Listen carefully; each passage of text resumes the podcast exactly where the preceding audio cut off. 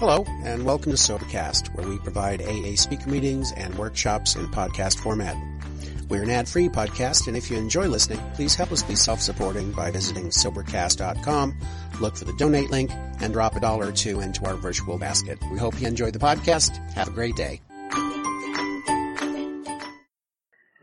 Hi, my name is Ann, and I'm an alcoholic.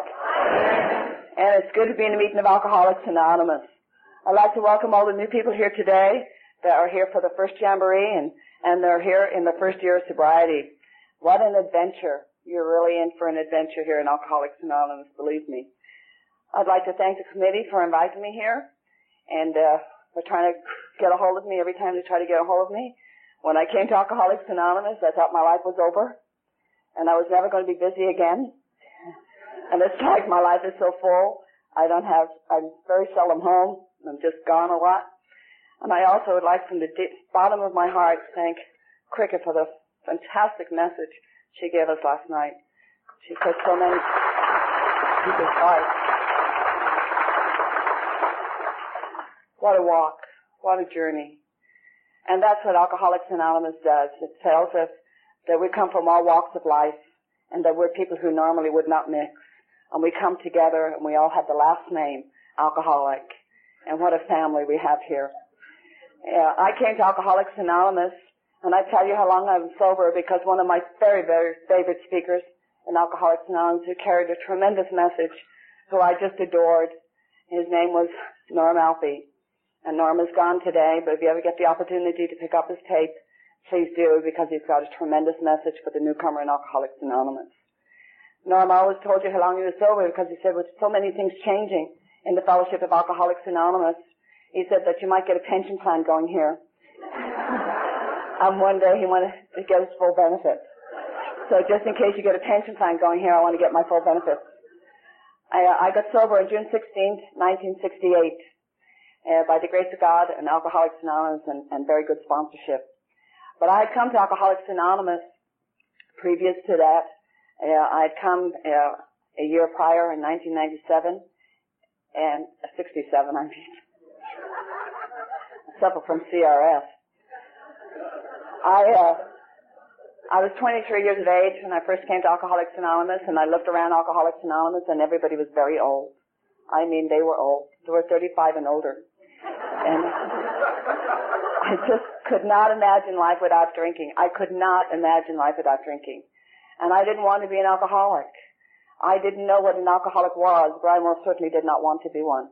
I was told about Alcoholics Anonymous when I was 19 years of age, and I thought, no, I'm not an alcoholic. My idea of an alcoholic, at, when I came to Alcoholics Anonymous at that time, was an old guy that I knew on Anaheim Street, in Anaheim Street in California, Skid Row. And uh, uh, Eddie used to wear a long brown black coat with a rope tied around it, and he wore his hair all slicked back. And he was always panhandling to get some money to get some wine. And I used to look at Eddie and I think that's an alcoholic. If I ever get like Eddie, I'll stop drinking. Yeah. and that was my idea of an alcoholic. And when I came to Alcoholics Anonymous, I graduated. I left AA. I just could not imagine life without drinking. I could not. I didn't know anything about projection, but I immediately projected into being 40 years of age. I don't know why I picked 40. I'm 40 and some now. But I, 40, you're really old. You're really dead by 40, I tell you. And I thought, I just cannot sit in these hard chairs for the rest of my life. So I left AA. I drank for eight more months and I'm truly, truly grateful for that eight months because in that eight months I lost everything. And I'm not talking about material things. I'm talking about everything inside of me. There was nothing left and I didn't start out with a whole lot, but there was absolutely nothing left. Alcohol took it all. And when I came back to Alcoholics Anonymous, I weighed 85 pounds. I was malnutritious and my liver was shot. And on the Sunday morning, you know, I've, I've had some physical problems in the last two years. I was diagnosed with cancer uh, two years ago. My hair was supposed to grow back red, and darn it, look, it grew back gray. And uh, I uh, had reoccurrence a year ago in January. So I can't tell you that it's been a hard two years. I can only tell you that it's been a learning two years. And I can also tell you that I feel that God has pruned me and pruned me back to the quick. And I really feel that uh, if it wasn't for Alcoholics Anonymous, I could not have walked through what I've had to walk through, with what I've had to, with the dignity and with the courage that I've had to have to, in order to go through what I've had to go through, is because of the people in Alcoholics Anonymous and because of having all of the time and doing and being there and participating and doing all the stuff that I do to work the program of Alcoholics Anonymous. The, some years ago, if I had to know my liver was part of my immune system, I would have took better care of it. some years ago, when I got insurance about 10 years ago, I'm a Kaiser member. And uh, I had the year I was going to give it up. I thought, shit, I'm paying them all this money. There's nothing wrong with me. Thank God, God has better, knows better than I do. But the first time I got a physical, Kaiser was very, very impressed with my liver. And uh, you know, they never asked me if I was an alcoholic, and I'm not ashamed being an alcoholic.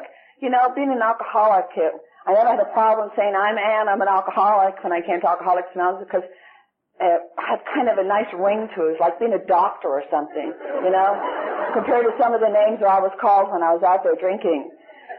And so I, they never asked me and I didn't tell them. I was probably about 21 years sober at that time. And uh, I went in to get the results of that physical and the doctor looked at me and she gave me all the results, all the little things they'd taken, the blood work, and then she looked at me and she said, we're really concerned about your liver. And I said, oh really? She said, yes. She said, this really only occurs in people who are hard drinkers or heavy drinkers. And I looked at her and I said, I'm a member of Alcoholics Anonymous. And I got all excited and I said, no, I haven't had to drink, da, da, da, da, da. And she looked at me dead right in the eye and she said, do you know that if you drink, you'll die? And I looked at her right back and I said, no shit. so, what, you know, what a marvelous piece of information to be given me. You know? If I know anything, anything today, I know as I stand up here before you this morning, my disease is progressing. If I know anything, I know that. And you may ask me, how do I know that? If you're new here in Alcoholics Anonymous, how I know that is I've had the opportunity to say, if you want to call it an opportunity, you just sit around Alcoholics Anonymous and watch some of your friends go back out. You just sit around here, and I'm not talking about people with two years or nine months or six months or a year. I'm talking people with lots of years of sobriety. Lots of years. And it breaks my heart because something happens. And whatever it is, you know, Cricket said last night, and I always have to remember this, I've got to stay small in Alcoholics Anonymous. Got to stay small. There's no big shots in AA. We're all just members. And the one that is in control here is God. That is who is in control of all of this for me. And I, one of my dearest, dearest friends, she had a tremendous message in Alcoholics Anonymous, and she hasn't made it back yet. And you know, if they told me that I would die within a week, you know, I might do it, but I'm not guaranteed I'm going to die in a week. It's a very long, slow, slow suicide. And so, do you see, I know that what I suffer from, I suffer from disease of alcoholism and it progresses as I stand here. You know, when I was new in Alcoholics Anonymous, I used to say, why me? Where is it? Why didn't so-and-so get it? And those old timers were just, oh God, they were not kind, I'll tell you that. And they say, why not you, Annie? There's something about your face that pisses God off, so you stop asking why, you know? I mean, they had no kindness, no compassion, no understanding, no nothing. He was like, shut up, sit down, and, you know. And I, like cricket, I was, came to Alcoholics Anonymous, I had an attitude problem. I walked around my first year sobriety and I gave everybody the finger. I pressed you up one side and down the other. From the first time I came in, when I came back, I tried to figure out how I could get out, you know. I wanted to get out here. I made a terrible mistake. I, I, my, I was too afraid to go out and I kept waiting for them to tell me to leave. And they kept saying, keep coming back, you know. And then I found out, they're telling everybody in Alcoholics Anonymous to keep coming back. I was so disappointed. I thought they just singled me out of the whole group. I, um, I came into a group in Huntington Beach.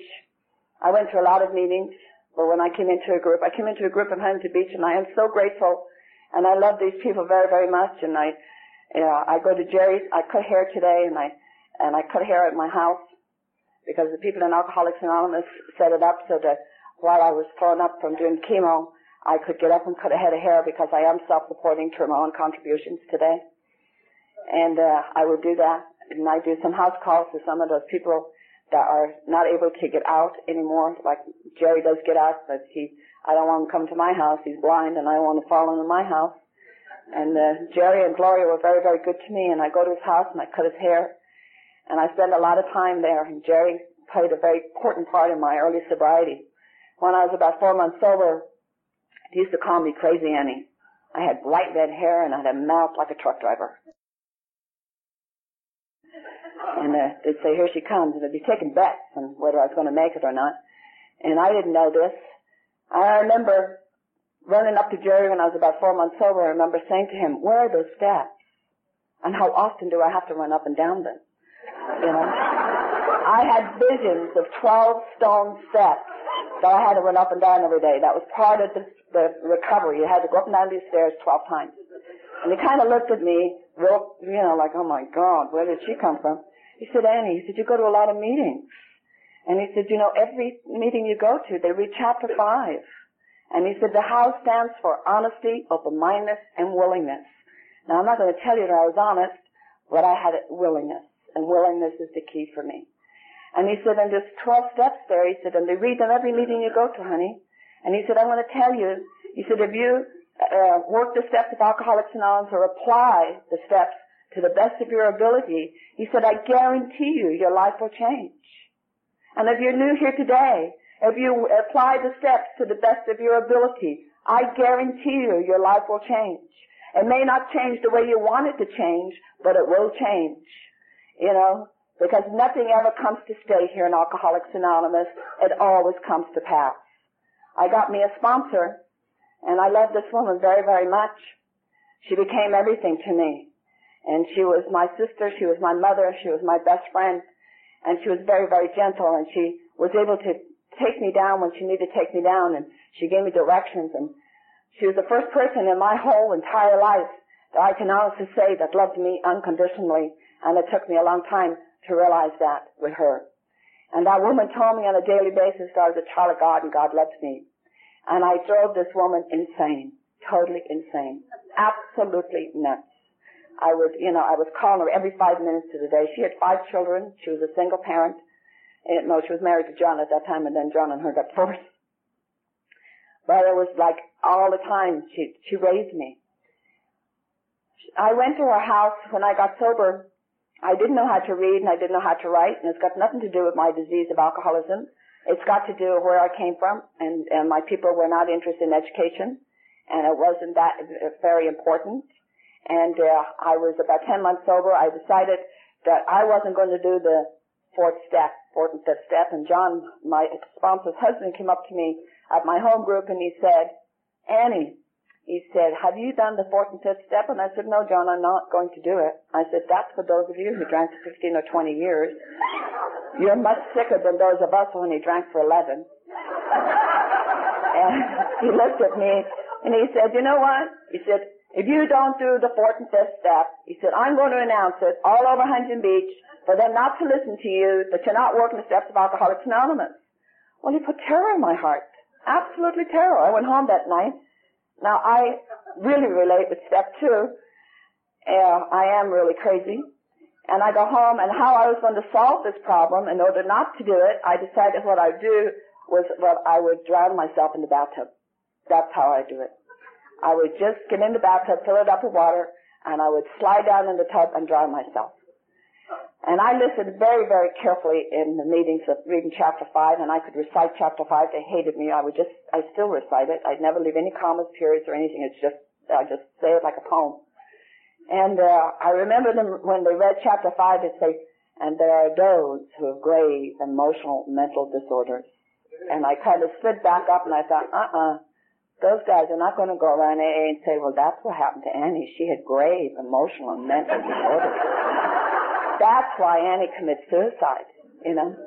So I didn't, and I'm not big on suicide. I'm more apt to kill you than I am to kill myself. and, and anytime I ever talk about suicide, it's usually I'm just going to jump off the curb because I don't like to hurt myself that much. I ended up uh, the next day I went out and I got all this paper and pencils and and I didn't drive a car for the first four and a half years because I couldn't take that silly little test. And I got a ride and I arrived over at my sponsor's house and I sat down at our kitchen table and, And if you're new here today, you're going to find that you're going to find a whole bunch of very narrow-minded people here in Alcoholics Anonymous. And I sat down and I handed her all this paper and pencils and she had all colors. And I, she said, what's this for, honey? And I said, well, I'm going to tell you all about it. You start writing. And she looked at me and she said, I'm going to write. And I said, yeah, I'll tell you. You just write it. That's what they want me to do. This is what we're going to do. And she said, honey, I've done my inventory and now you get to do yours. And the only emotion I knew when I came here, I was very angry, just rage. And anger for me is terror, absolute total terror. And I left the house and I got a ride home. When I went home and I called call her, this was way before they had machines, and I would uh, call her up on the phone and all she would say was, right, right, right, right. And I would hang up the phone. And I uh, was a great pacer. I loved to pace. I used to have the big book under my arm and I'd walk back and forth, you know, and and I used to think it was going to go up through my arm and into my head and I was going to get all this knowledge. This is how I was going to get all this stuff.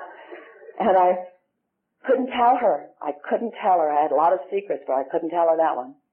And so I told her and she said, Annie, she said, I don't care how you do it, but you do it. And so I did. I made a lot of marks on paper and I did that inventory and and I am so, you know, in step six in the 12 and 12 it says that wishful thinking is a character defect. And to this day, I wished I kept that inventory because there's no comparison to the girl that took that inventory to the woman that stands before you tonight.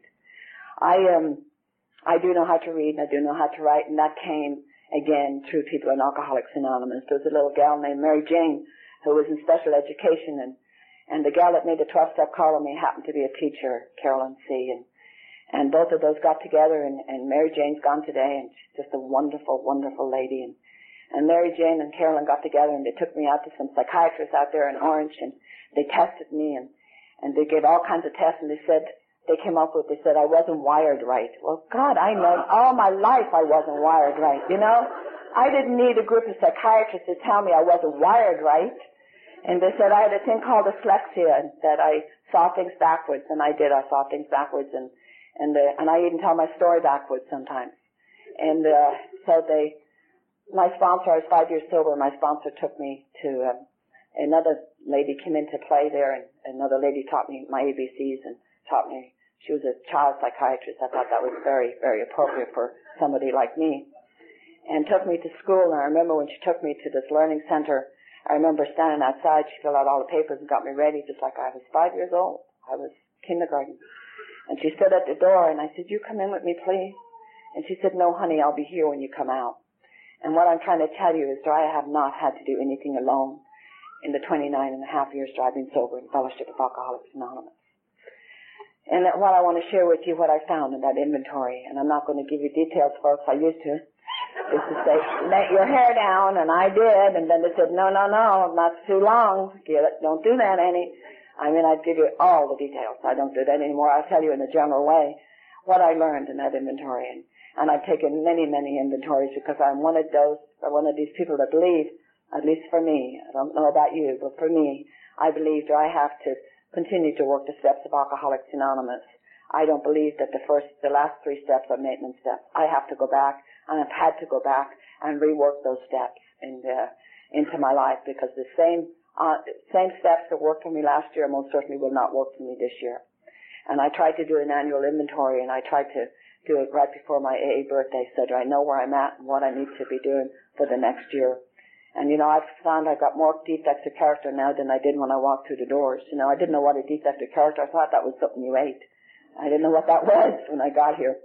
I um go back to being very, very young and I was born with tremendous, tremendous fears. And, and uh, I'm Irish and I'm Catholic. That gave me two strikes against me uh, right off the bat. And I'm not one of those Irish that's never seen the skies of Ireland. I lived there for 17 and a half years of my life. And I'm the eighth child out of 10. And we had a very, very small home and my, I listened and I was raised in the school of Alcoholics Anonymous. You do not label someone else an alcoholic. But I've listened to enough men here in Alcoholics Anonymous that I would say that my dad definitely had a problem with alcohol. My dad um, had a problem not just with alcohol, he had a problem with gambling, and he had a problem with women, and he had a lot of problems. And he brought it into the house, and my mother, the only thing she ever did was she had too many kids. And uh, she was absolutely, my mother was nuts. She just was, she was married at 15 years of age and she never grew up. And My mother died two years ago and, and I want you to know that I love my parents very, very much. It took me a long time to get there because I was a blamer. I blamed everybody. I couldn't take responsibility for me. And through Alcoholics Anonymous, I take full responsibility for what I say and for my actions today. I um, but I couldn't at that time growing up in this household. And my father would get drunk on a Friday night and a Saturday night and he'd come home and he'd beat on my mother. Now I didn't know that this was going on all over Ireland. I just knew it was going on in our house. And I remember as a child I'd be upstairs in that bed and I'd have the pillow over my head and I would be terrified, but I'd be praying to that God that they were teaching me and I was afraid of him too. And but I was praying to him, I'd say, please let him kill her or maybe she'll kill him or maybe I would die. I prayed a lot to die. And I got the next morning, I had all these things going on inside of me, and what the where was guilt, remorse, and I was a very, very bad child for thinking all these bad things of my parents. Now I didn't know that until I came to AA. And I went to Catholic school, not because we were rich, simply because that's all there is in part of Ireland I came from. Now I tell you this part of my life simply because I really believe, for me, I was getting ready for alcohol way before I picked up a drink. I really believe for me that if I had not done alcohol, I would have gone absolute stark raving mad. Alcohol saved my sanity until one day it turned on me and I found a fellowship called Alcoholics Anonymous. I went to Catholic school, like I said, not because we were rich. And people used to say to me, how come you didn't get an education? And I used to say, because I had frustrated Irish nuns. The big book of Alcoholics Anonymous says, the brainstorms are not for us. And I had my first brainstorm in second grade. And I remember very well, and uh, we had catechism every morning when we went into, into school. And, and every morning we had to memorize, and I couldn't memorize because we had this very small house, and, and I never slept in a bed by myself either. There was always four or five of us in the bed. And, and I, um, I used to hide under the coal hole and that's where I used to find my find my peace because my mother would start yelling and she'd go down the list of names and who she wanted and if you happened to be there right in front of her you got it you know it was you know up the side of the head so I was uh, I was kind of trying to avoid all of that and I couldn't memorize the catechism and I was just so full of the fear because of the anxiety and the stuff that went on there was a lot of anxiety the only time the Irish in my in, in our house was when they're telling you to love you, they were usually throwing you the other side of the house. And so I went into school this day and I decided I was going to get this nun before she got made. I had made that decision. I thought, I'm so tired of getting that red, the round ruler down on my knuckles. Boy, boy, she'd just come right down on my knuckles. So she asked me the question and I couldn't answer it. And she grabbed uh, I jumped out of the seat and I up and slapped her across the face as hard as any little second grader can hit somebody across the face. And there was a black petition in this particular classroom and Mother Superior just happened to be teaching that particular day. And she just happened to turn her head and she just happened to look and see me do it. And she came running in. She grabbed a hold of me. She, you know, and she had the big black robes, you know, and the big cross and the rosary was down there and, and the, the, the white thing on the head and the veil. And she's just, I mean, she's coming in, she's furious. And she grabbed me by the back of the neck. She kind of shakes me like a puppy dog. And, and I stood there and looked at Mother Superior and 30 kids and said, I didn't do it. Yeah. You know, I was to do that until I came to the doors of Alcoholics Anonymous.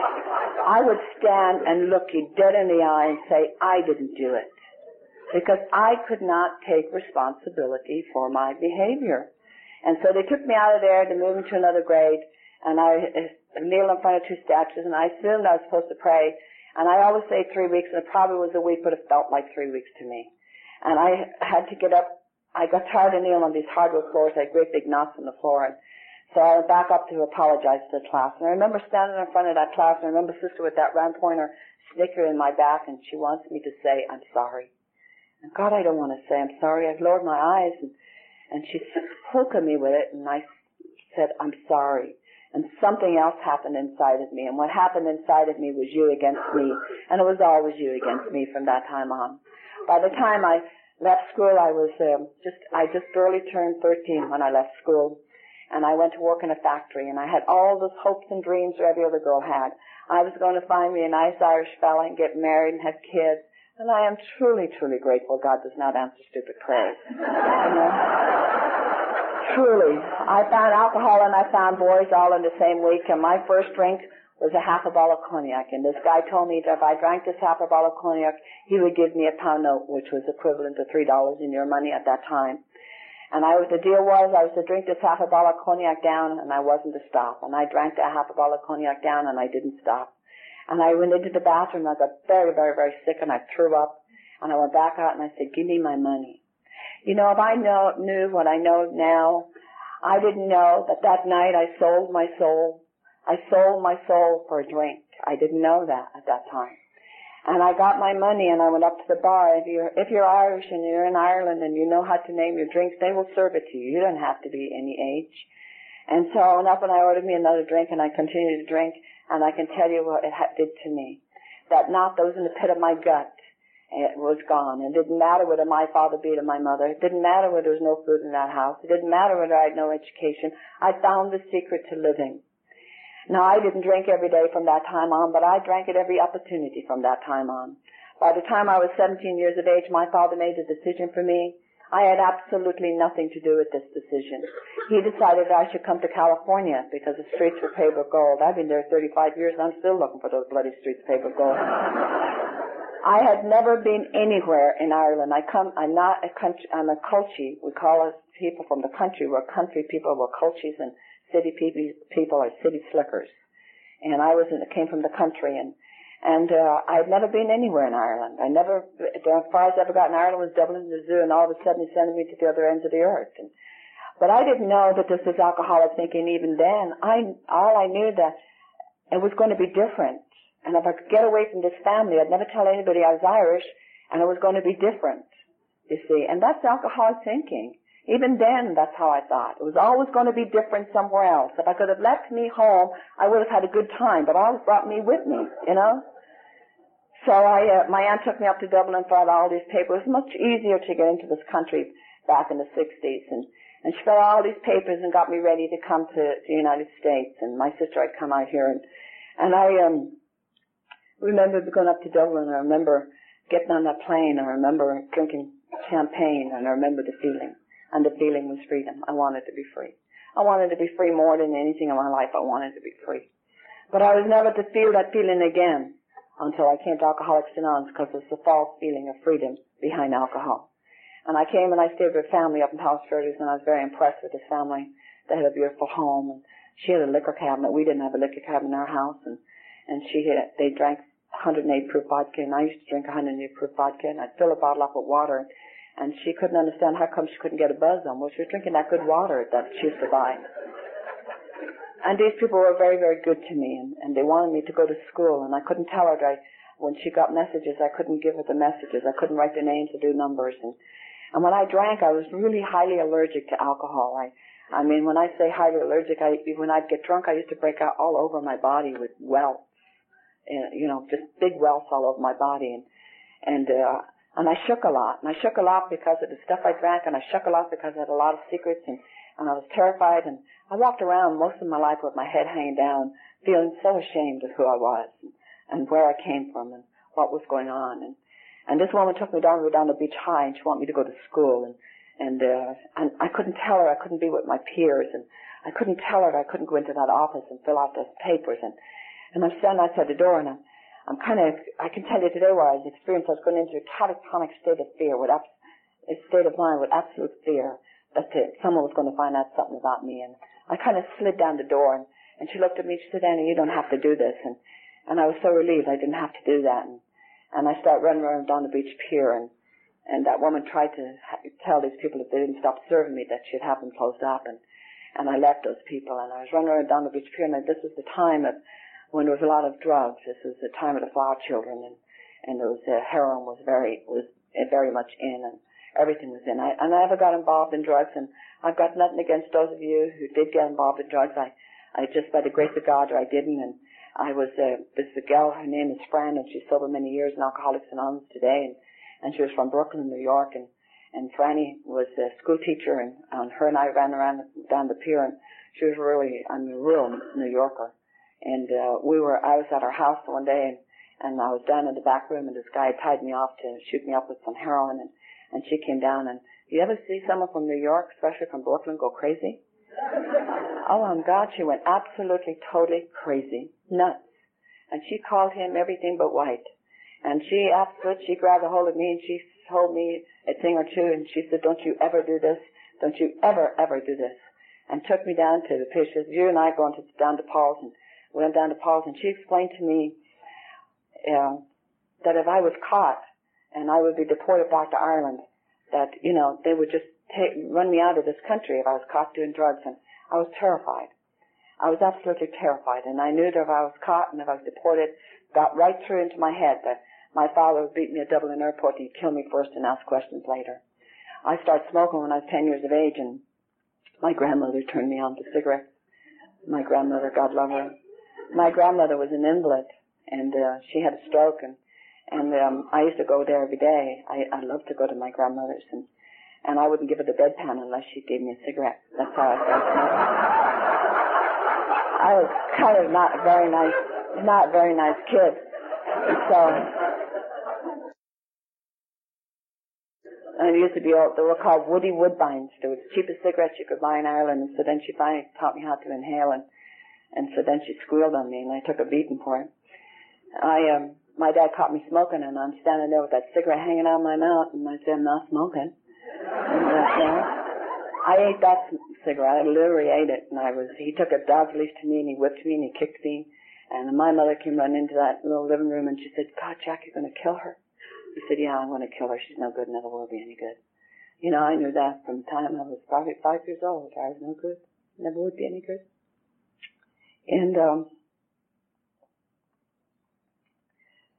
they couldn't let me out of the house for a couple of weeks because they were too afraid that if they let me out, someone might see me. I was so badly beaten. I don't know what they would have done in Ireland. Know what to do today if you even, you know, correct your kids. I, um, so that memory stayed with me, and I knew that if I was deported, that that man would meet me at Dublin Airport. He would kill me first and ask questions later. So I moved on uptown at that time of my life, and know, one of the other things I like about being sober and Alcoholics Anonymous is that I got clean clothes on today, and my, my hair is combed, and my eyebrows are in the right place. They're exactly where they're supposed to be. And that's not a purple eye I got from someone hitting me. That's purple because I put purple eyeshadow on this morning. You know? And uh, when I drank, I drank everything and anything anybody ever gave me. But when I bought, I bought Ripple. I don't know if you're getting Ripple drinkers here. But I'll tell you, if you've never got drunk, it was 37 cents a bottle. It came in a long neck bottle. And if you've never got drunk on Ripple, I'm telling you, you missed a trip. You definitely missed a trip. It was, you know, you never felt cheated when you drank Ripple. You could, you know, get two drunks for the price of one. You know, you drink water the next day and you're drunk all over again. I used to walk along Catalina Avenue and I hated everybody. I had so much hate in me. I hated everybody. I, I hated the Americans because all you ever talked about was education. Whether you did or you didn't, that's all I heard. I didn't want anything to do the Irish because all they did was talk about. They just changed addresses to behave the same way here as they did over there. I really wanted to know, do I like being Irish today? I really believed there was, as far as Irish, that could hold your AA meetings in a phone booth. Now, I know a lot of people don't like to hear that. You don't have to be Irish in order to become a member. It just helps a lot. My sponsor told me many years ago the reason why God created whiskey was afraid the Irish were going to take over the world, so he thought he'd slow them down just a little bit. I um, I used to walk around with a paper sack, bottle, rubber go aheads, jeans way before they were fashionable, and I walk around Catalina in an old T-shirt and give all the cars the finger. And and I don't consider myself a wino. I guess I would be a winette. so, I took the lesser two evils. I don't know if there's any Spanish people here or Mexican people, we call them, uh, here in the group. Well, I took the lesser two evils. I start running around with Mexicans. I want you to know that I like Mexicans. And people always get offensive and they think that I'm saying something bad about Mexicans. I'm not. My best friend in the program of Alcoholics Anonymous is Angie. I'm sure most some of you have heard Angie, Angie Dill. And Angie and I, many, many years ago, sat down and we kind of dissected the two nationalities and what we came up with.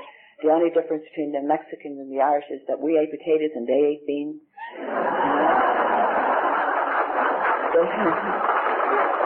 they drink hard, love hard, and beat the hell out of you on Saturday night whether you need it or not. And so I learned, I got involved with a group of Mexicans over there in Torrance, Anita, and I learned to speak Spanish like as a native to the tongue, except as all swear words. and uh, didn't learn anything else. I didn't have a big resume for a job. I didn't work. I uh, couldn't seem to hold a job. I couldn't seem to hold anything. And so this guy was drinking in the morning. I was just drinking in the afternoon, and he introduced me to the morning drink. Very, very, very exciting time in my life. Was jumping out of cars and running, just chasing. The only time you ever see a Mexican go fast is when the cops are after them. They really go fast then. I um Norm Alfie always said that when you drink, don't think. And I got to thinking one day. That was one of the things that, you know, the sign that says think, think, think in Alcoholics Anonymous? And I, and I would come up with some real winners and I'd bounce it off my sponsor and I'd say, well, the sign says think, think, think. She said, not for you. That's for other people, not for you. You do not think. Do not think. I will tell you what to think. And Norm always said, you know, don't ever think when you're drinking. And I got to thinking one day, you know, I've been running around with this guy long enough and we ought to get married. I think it was leap year. I'm not sure it was leap year or not. But I had uh, moved all the way from the top of the hill. I'm now living over in Gardena. And I uh, took me half a gallon of Red Mountain wine, drank it, and I got out on the road. I used to do a lot of hitchhiking. I hitchhiked a ride over to Torrance Lomita, and I found him. I want you to know you could smell me long before you could see me. And I proposed to him. And he looked at me and he laughed and he said, I would marry you if you handed me in a silver platter. Now I don't know how you handle rejection, but my next thought was, I'm to kill you son of a bitch, because one less Mexican in this world, we'll all be better off. I've never owned a driver's license, like I said, until I was four and a half years sober. I've got pictures of this car. If you ever want to see it, I've got proof. I did do this.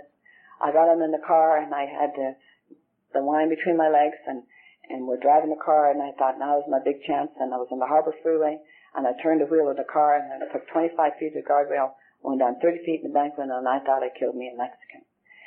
Now, that's total insanity. I was able to do so many things when I was behind alcohol. It's the craziness. I never gave it one thought that I would get hurt. I just wanted to kill him. That's how much rage I had in me. I almost killed him.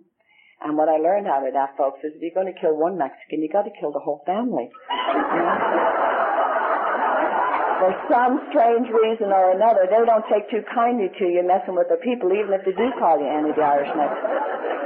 I also learned that when you're running with Mexican people, you never yell cop. Ever yell cop. I yelled cop one time. We were downtown Long Beach and we used to have telephone booths in California at one time. And I got out of the bar and I yelled, got in the phone booth and I was calling the cops on him and he kicked the door and he kicked me and I yelled uncle. Now, you see, I have no illusions. There's not something wrong with me. I don't know what normal is. I don't run around with normal people, even in Alcoholics Anonymous. Most of the people I run around are a little off, you know. Now the only, eh, I don't know what, I think my oldest daughter is probably the closest I have ever seen to normal, but I keep telling her husband, save your money because she's my daughter and she's going to need a good psychiatrist one day, you know. The only place I ever get to see normal is on my washer and dryer. It says normal cycle, you know. You know, I like to think that I'm delicate you know. So I know there's something definitely wrong. I, I have to assume there is such thing as normal that people, when they get into these situations, they run and they leave and they get away from it. I don't. I crawl out of the phone booth. I go to the bar he's at, and I said, let's have a drink and we'll discuss this. You know? That's not real bright. You know, the guy just half, just about almost half killed me, and I'm bent over, crawling back to the bar to have a drink to discuss our relationship. You know? I also learned in that inventory that I had some other things that went along with. I never had a relationship, whether it be with a man or a woman, you know, a friendship, girlfriend. I always got hit for some reason or another. It talks about my type of personality in step eight. It talks about the type of personality I had. I would antagonize and I would antagonize till you had nowhere else to go but to hit me. I'm not saying I deserved every slap I got. I didn't. But I, I really antagonized it. There was some stuff that went on was that if you didn't hit me, you didn't love me. I related to getting hit with love. I also had something else going on was that I wanted somebody to hit me hard enough. If you just hit me hard enough, it would kill that part of me that wanted to keep screwing up. And you know what I found here in Alcoholics Anonymous? That if you kill that part of me, that's the part you love here in Alcoholics Anonymous. You will kill all of me because that's the part you love here. And I have not, nobody has found it necessary. Believe me, there has been several in Alcoholics Anonymous that would have loved to have hit me.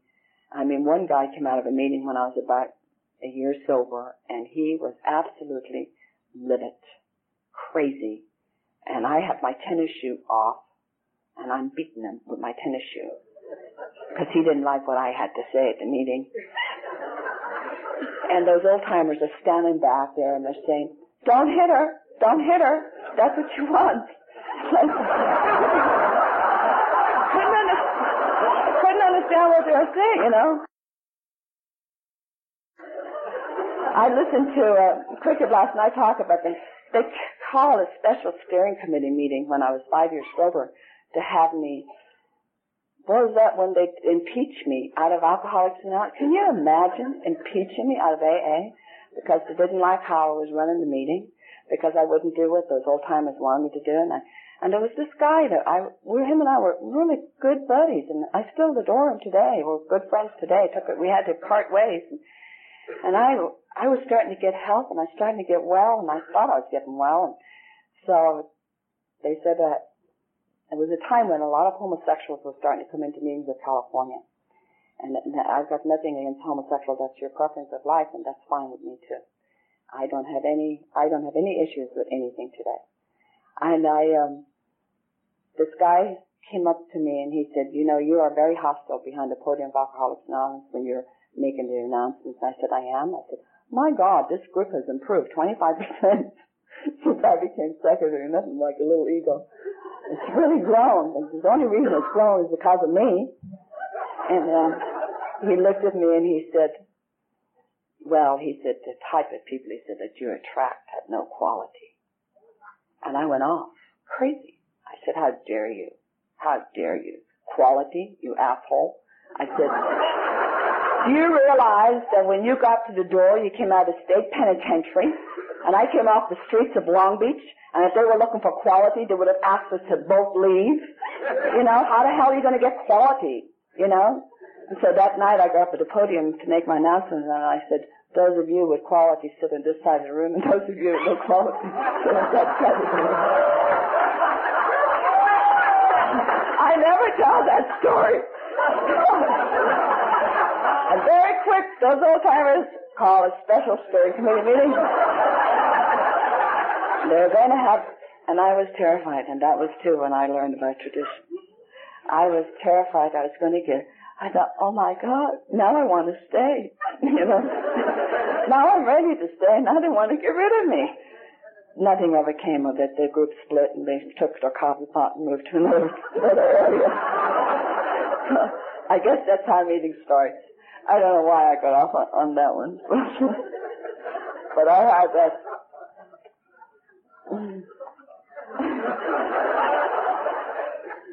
But I had that thing and I ended up in Arizona with this man. I couldn't let go. I had the obsession for alcohol and the obsession for men was unbearable.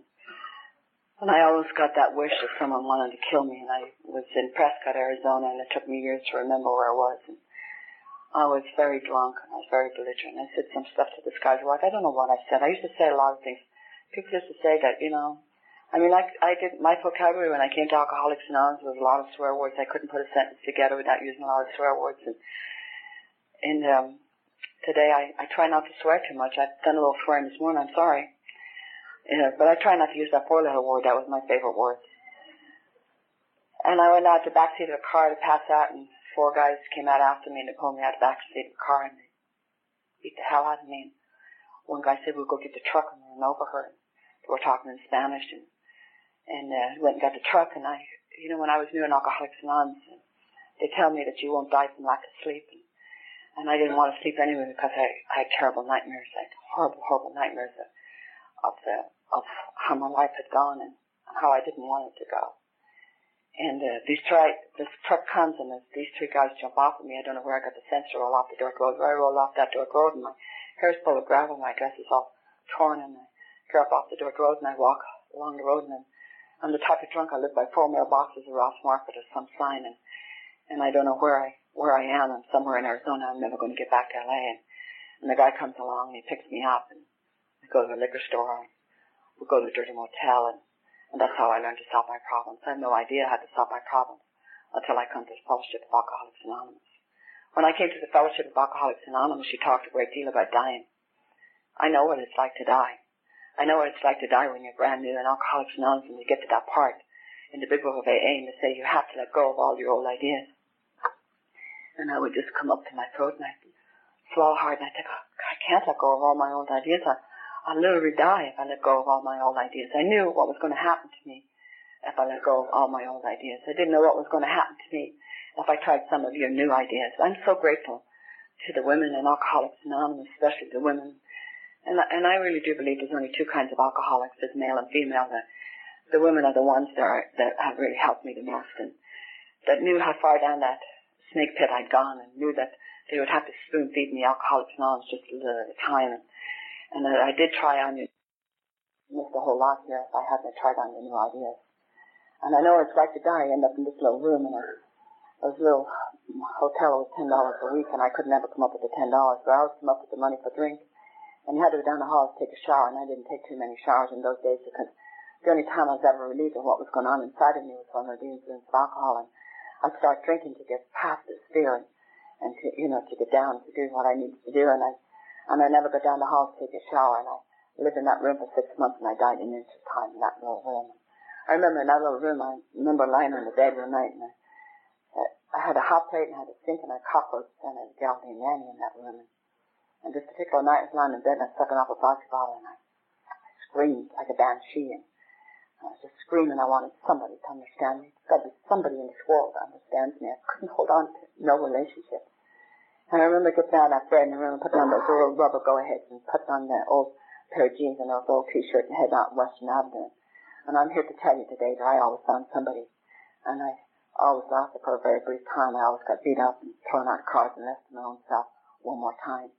If you're new here today, I want you to know that I have been understood beyond understanding in the Fellowship of Alcoholics Anonymous. And it took me a long time to understand that too.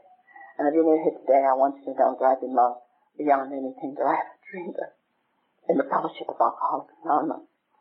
I ended up, I moved out of there, I thought, if I could just get away from this group of people again, they're thinking it's going to be different somewhere else.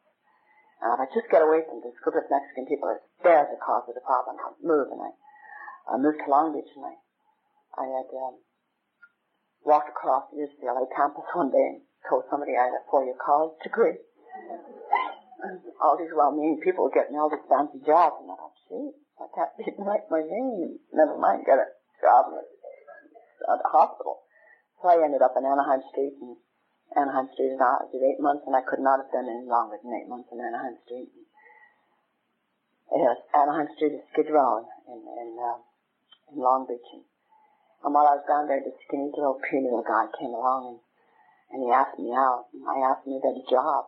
And he said, no, he didn't work. I said, I said, I can't, I, you know, you have to get a job. I, I'm having a hard time supporting myself. I'm most certainly not going to support you. And uh, so he got himself a job, and, and he gave me two of the blackest eyes I've ever owned in my whole life. And I knew that we were in love. my thinking is not that great. I mean, my eyes were black. All, I, my whole face was black all the way down to here. I mean, the, biggest sunglasses would not cover those eyes. And we had gone together all of six weeks. And we got married. And we moved to Minnesota. And I met his mother and father, and they were beautiful people. Very, very good people. I really liked his family. I didn't like them then. His mother didn't drink, she didn't smoke, she didn't gossip. She went to church on Sunday, she didn't screw around, and I had absolutely nothing in common with her. I thought, my God, I should have checked this guy out a little bit better before I married him. And I really thought that I was going to be, you know, I wanted, marrying him meant that I could drink in the custom, I, in the manner I always wanted to become accustomed to. Drink every day, and he was taking bottles out of my purse and tell me when I could drink and when I couldn't drink. And he wanted me to fix him breakfast and he wanted to fix dinner. And I thought, my God, I married you. Isn't that enough? And five months into this marriage, I decided I'd made a terrible, terrible mistake and that I ought to get back to California and find that Mexican that really loves me. and I got another one of those brainstorms, and what was that someone told me that if you get pregnant, you automatically grow up. What a lie, you know? What a lie. So I got pregnant, and five minutes after I'm pregnant, I don't want to be pregnant anymore. The doctor put me in beer and wine. I said one glass of wine a day and one beer a day, and I found a six pack a day. I spent that nine months by the toilet bowl, and, and um, there was five other girls in that apartment building that had babies, and each one of them came home and they're all real happy. And I was the last in that building to go in to have a baby, and I wanted the same feelings that those moms had. And uh, I had my baby, and they put my baby in my arms, and God, I hate this part of my story, but I'd really love to tell you that, that I just loved her from the very moment I put her in my arms. I got an overwhelming feeling of responsibility, and what do we do now? And I took that baby home, and God, I wanted to be a good mom. I wanted to be a good mom, and I didn't know how. And the big book saves me there. It says we cannot transmit something we don't have. And I couldn't give to that child something that I didn't have. And I very quickly started to do what was done to me. And I, many, many nights, my husband had to take me off of her. And I started to leave home, and I couldn't stay home. I had to get out in those streets. I had to go. Because I couldn't stand somebody loving me oh, or wanting to take care of me. I know. I still have a hard time with that today when I was doing my treatments and people coming over difficult to allow you to help me. I'm sorry I'm being a wimp.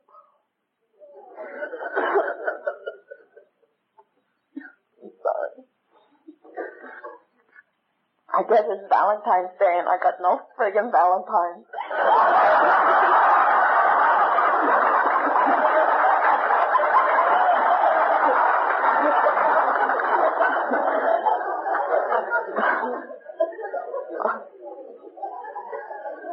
I um I did want to be a good mom.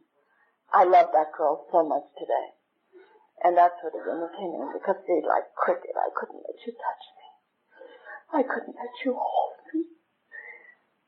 I couldn't let people come up to the girl. Pat Jennings, she'd come up to me. I'd back up and I'd say, please don't touch me. I was so afraid that she'd touch me and I'd keep away from me. I kept her away from me with my mouth.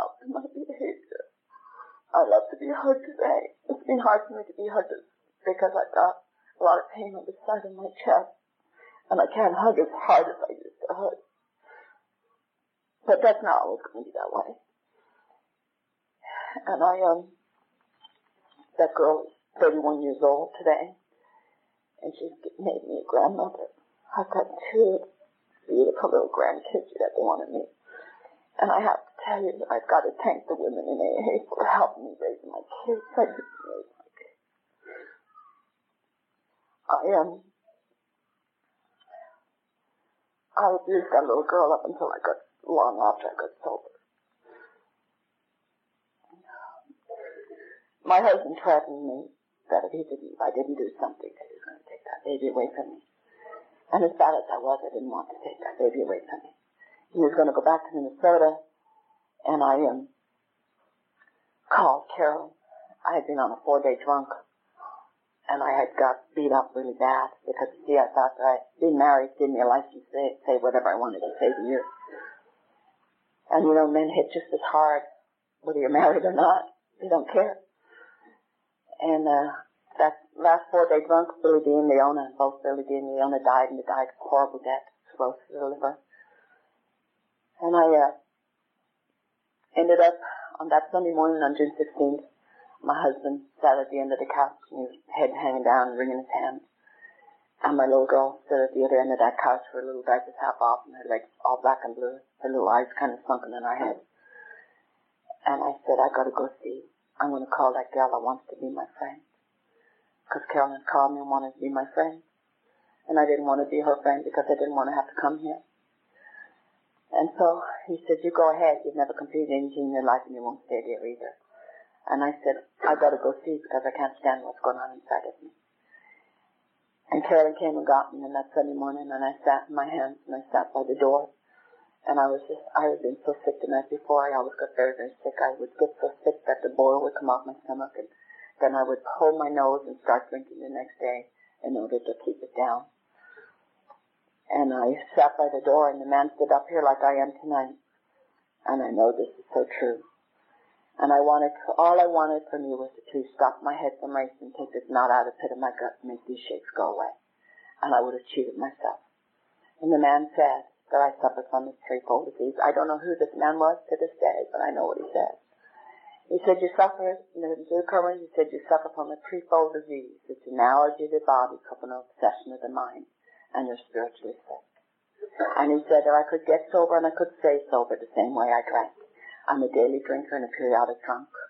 And I went out of that meeting and I'd like to tell you that I didn't want to drink. I wanted to drink more than anything in my life. I wanted to drink. I could taste it. Because you hadn't done the thing I wanted to do. You hadn't stopped my head from racing. You hadn't taken the knot out of the pit of my gut and you hadn't made the shakes go away. But I hear the man say, if you don't take the first drink, you won't get drunk. And I went to another meeting. I went to a lot of meetings and my behavior, like I said, was not that great. I was nine months sober and nine months pregnant. I gave birth to a baby boy. And I very, had that baby boy. I had two children. I had three children, all total. My youngest one I never laid a hand on. I probably should have hit her a little harder. I never laid a hand on her. And she is the one that's got the biggest mouth goes. But I love her very, very much. She's very, very much like me. She's not into alcohol yet, but she's got all the predisposition of it. It's all there. It's just waiting. And I hope she doesn't have the allergy to it. But I was, um, I ended up, I had that baby, and when I had that baby, something happened for me. It was really a very profound spiritual awakening for me at that time. And there's women in here, and you know when you go into the living room, and it's very, very cold in the living room, and I was so scared of labor, and I had one labor pain, and I said, if there is a God, show yourself now. And a blanket of warmth lay across me, just a blanket of warmth. And I started to cry. Tears just coming a little bit down my face. And I said, do you feel him? Do you feel him? He's here. Do you feel him? The nurse is looking at me like I'd really lost my mind.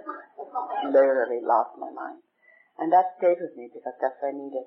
But I was still afraid to really turn my will and my life over to care of him. I was still afraid to surrender to him.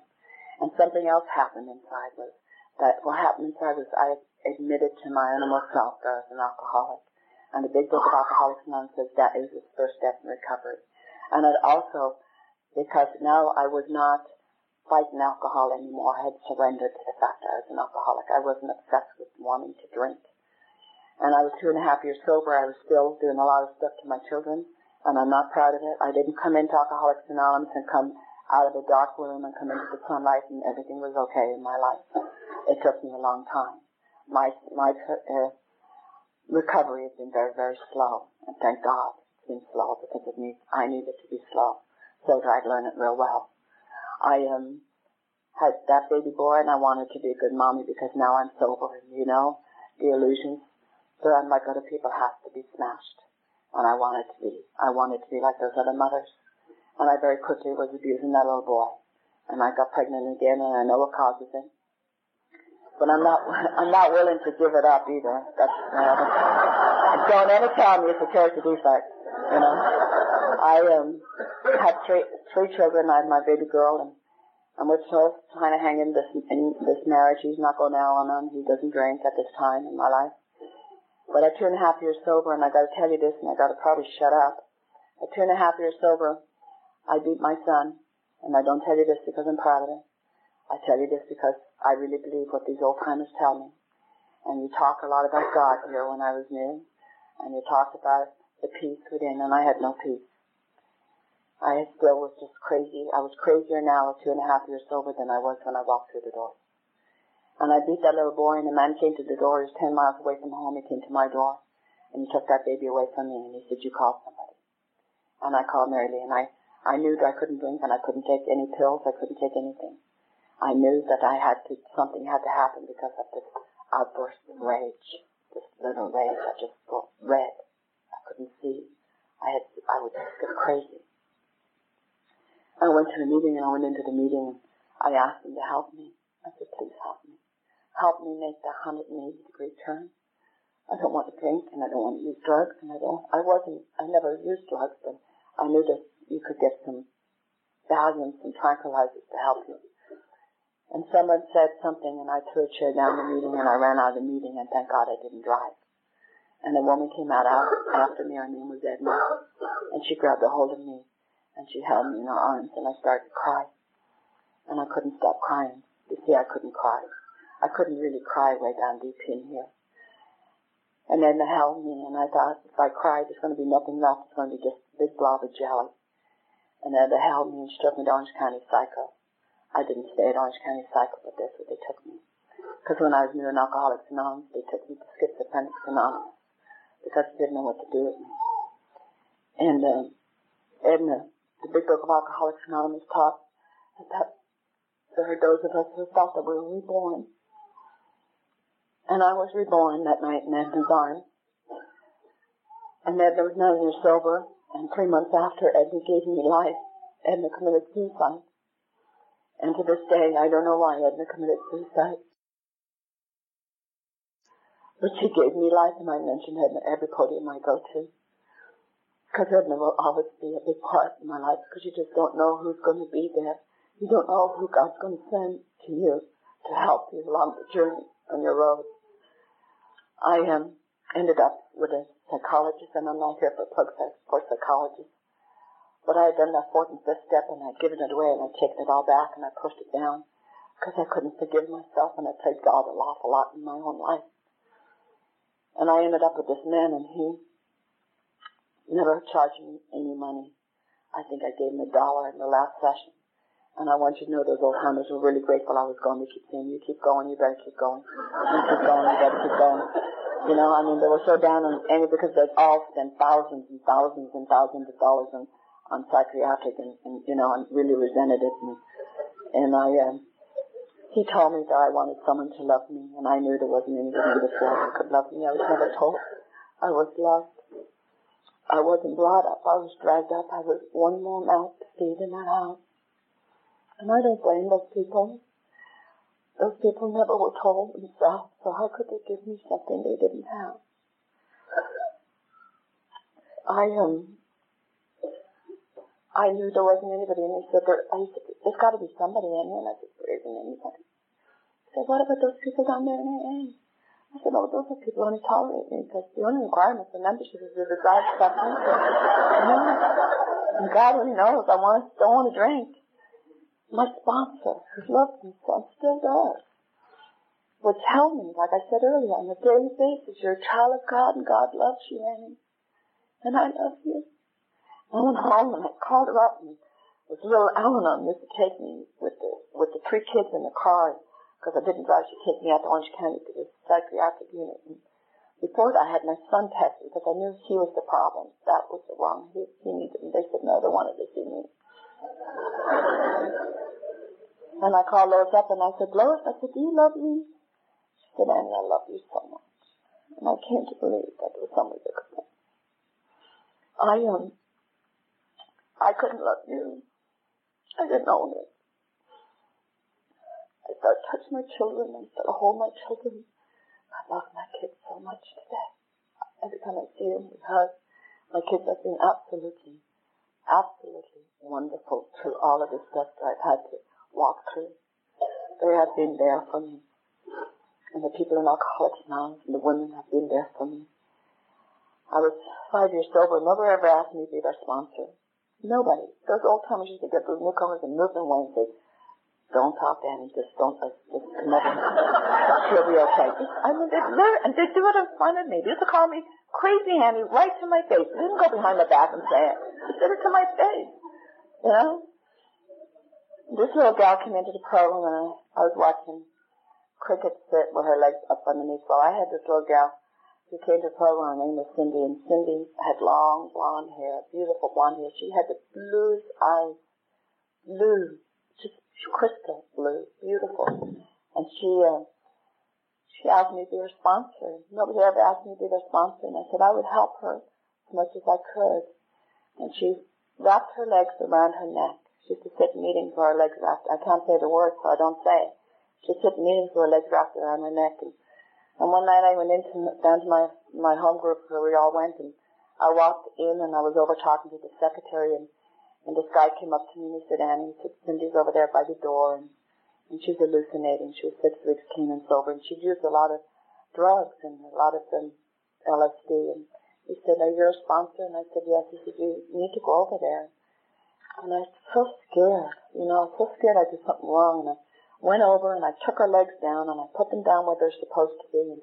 And, I took her out of the meeting, room into the bathroom and I sat down on the floor because there's no, nothing there to sit on. And, and I took her in my arms. She looked at me, the bluest eyes I've ever seen in anybody, and she said, Annie, you love me.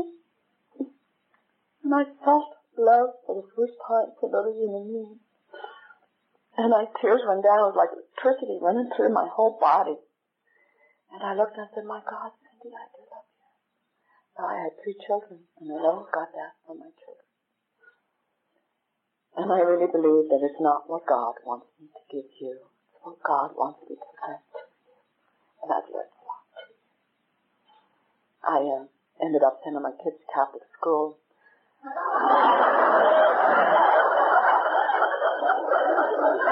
And my motive behind that was to get back at all those rotten nuns for all the rotten things they did to me.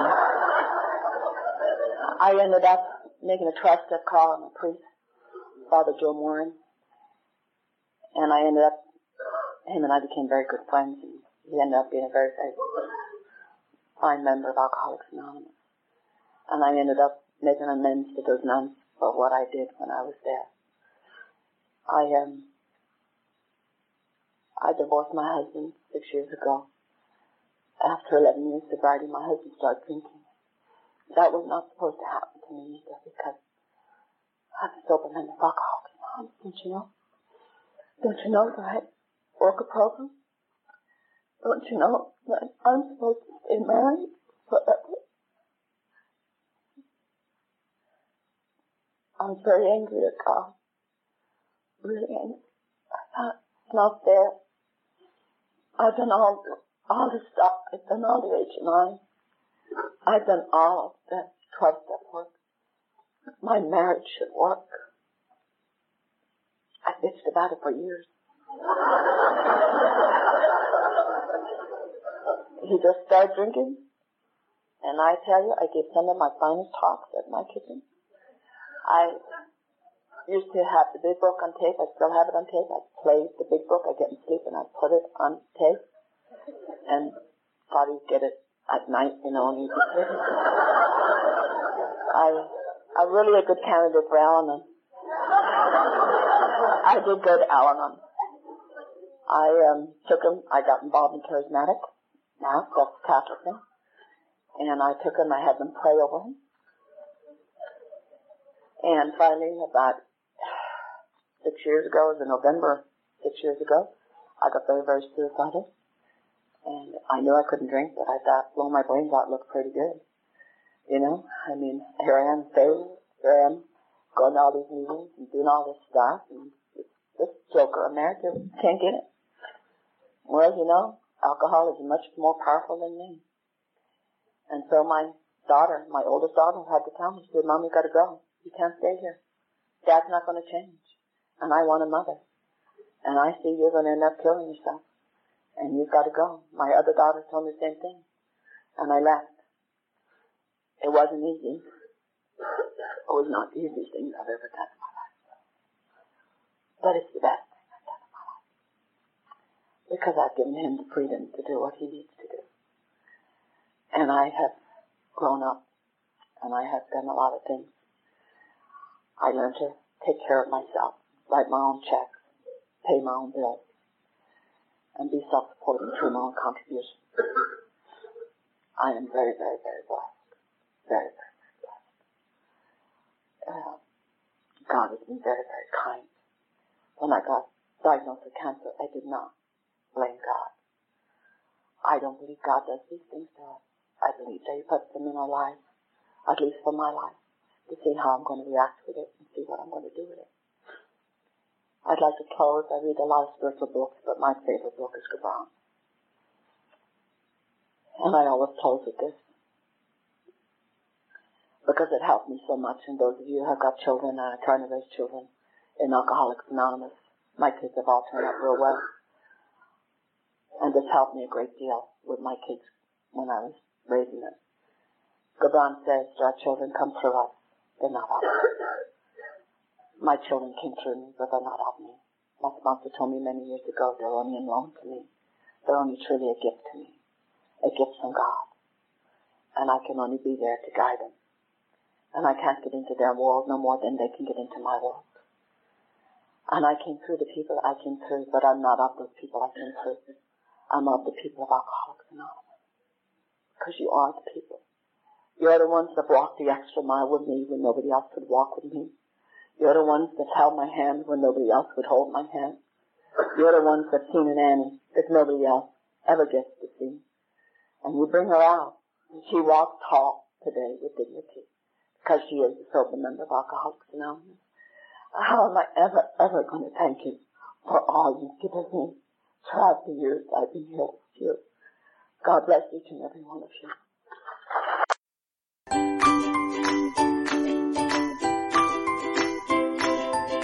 Thanks for listening. I hope you enjoyed the podcast. Sobercast is ad-free and we'd like your help in order to keep it that way. So if you'd like to help us be self-supporting by pledging a dollar to a month, visit Sobercast.com and look for the donate links.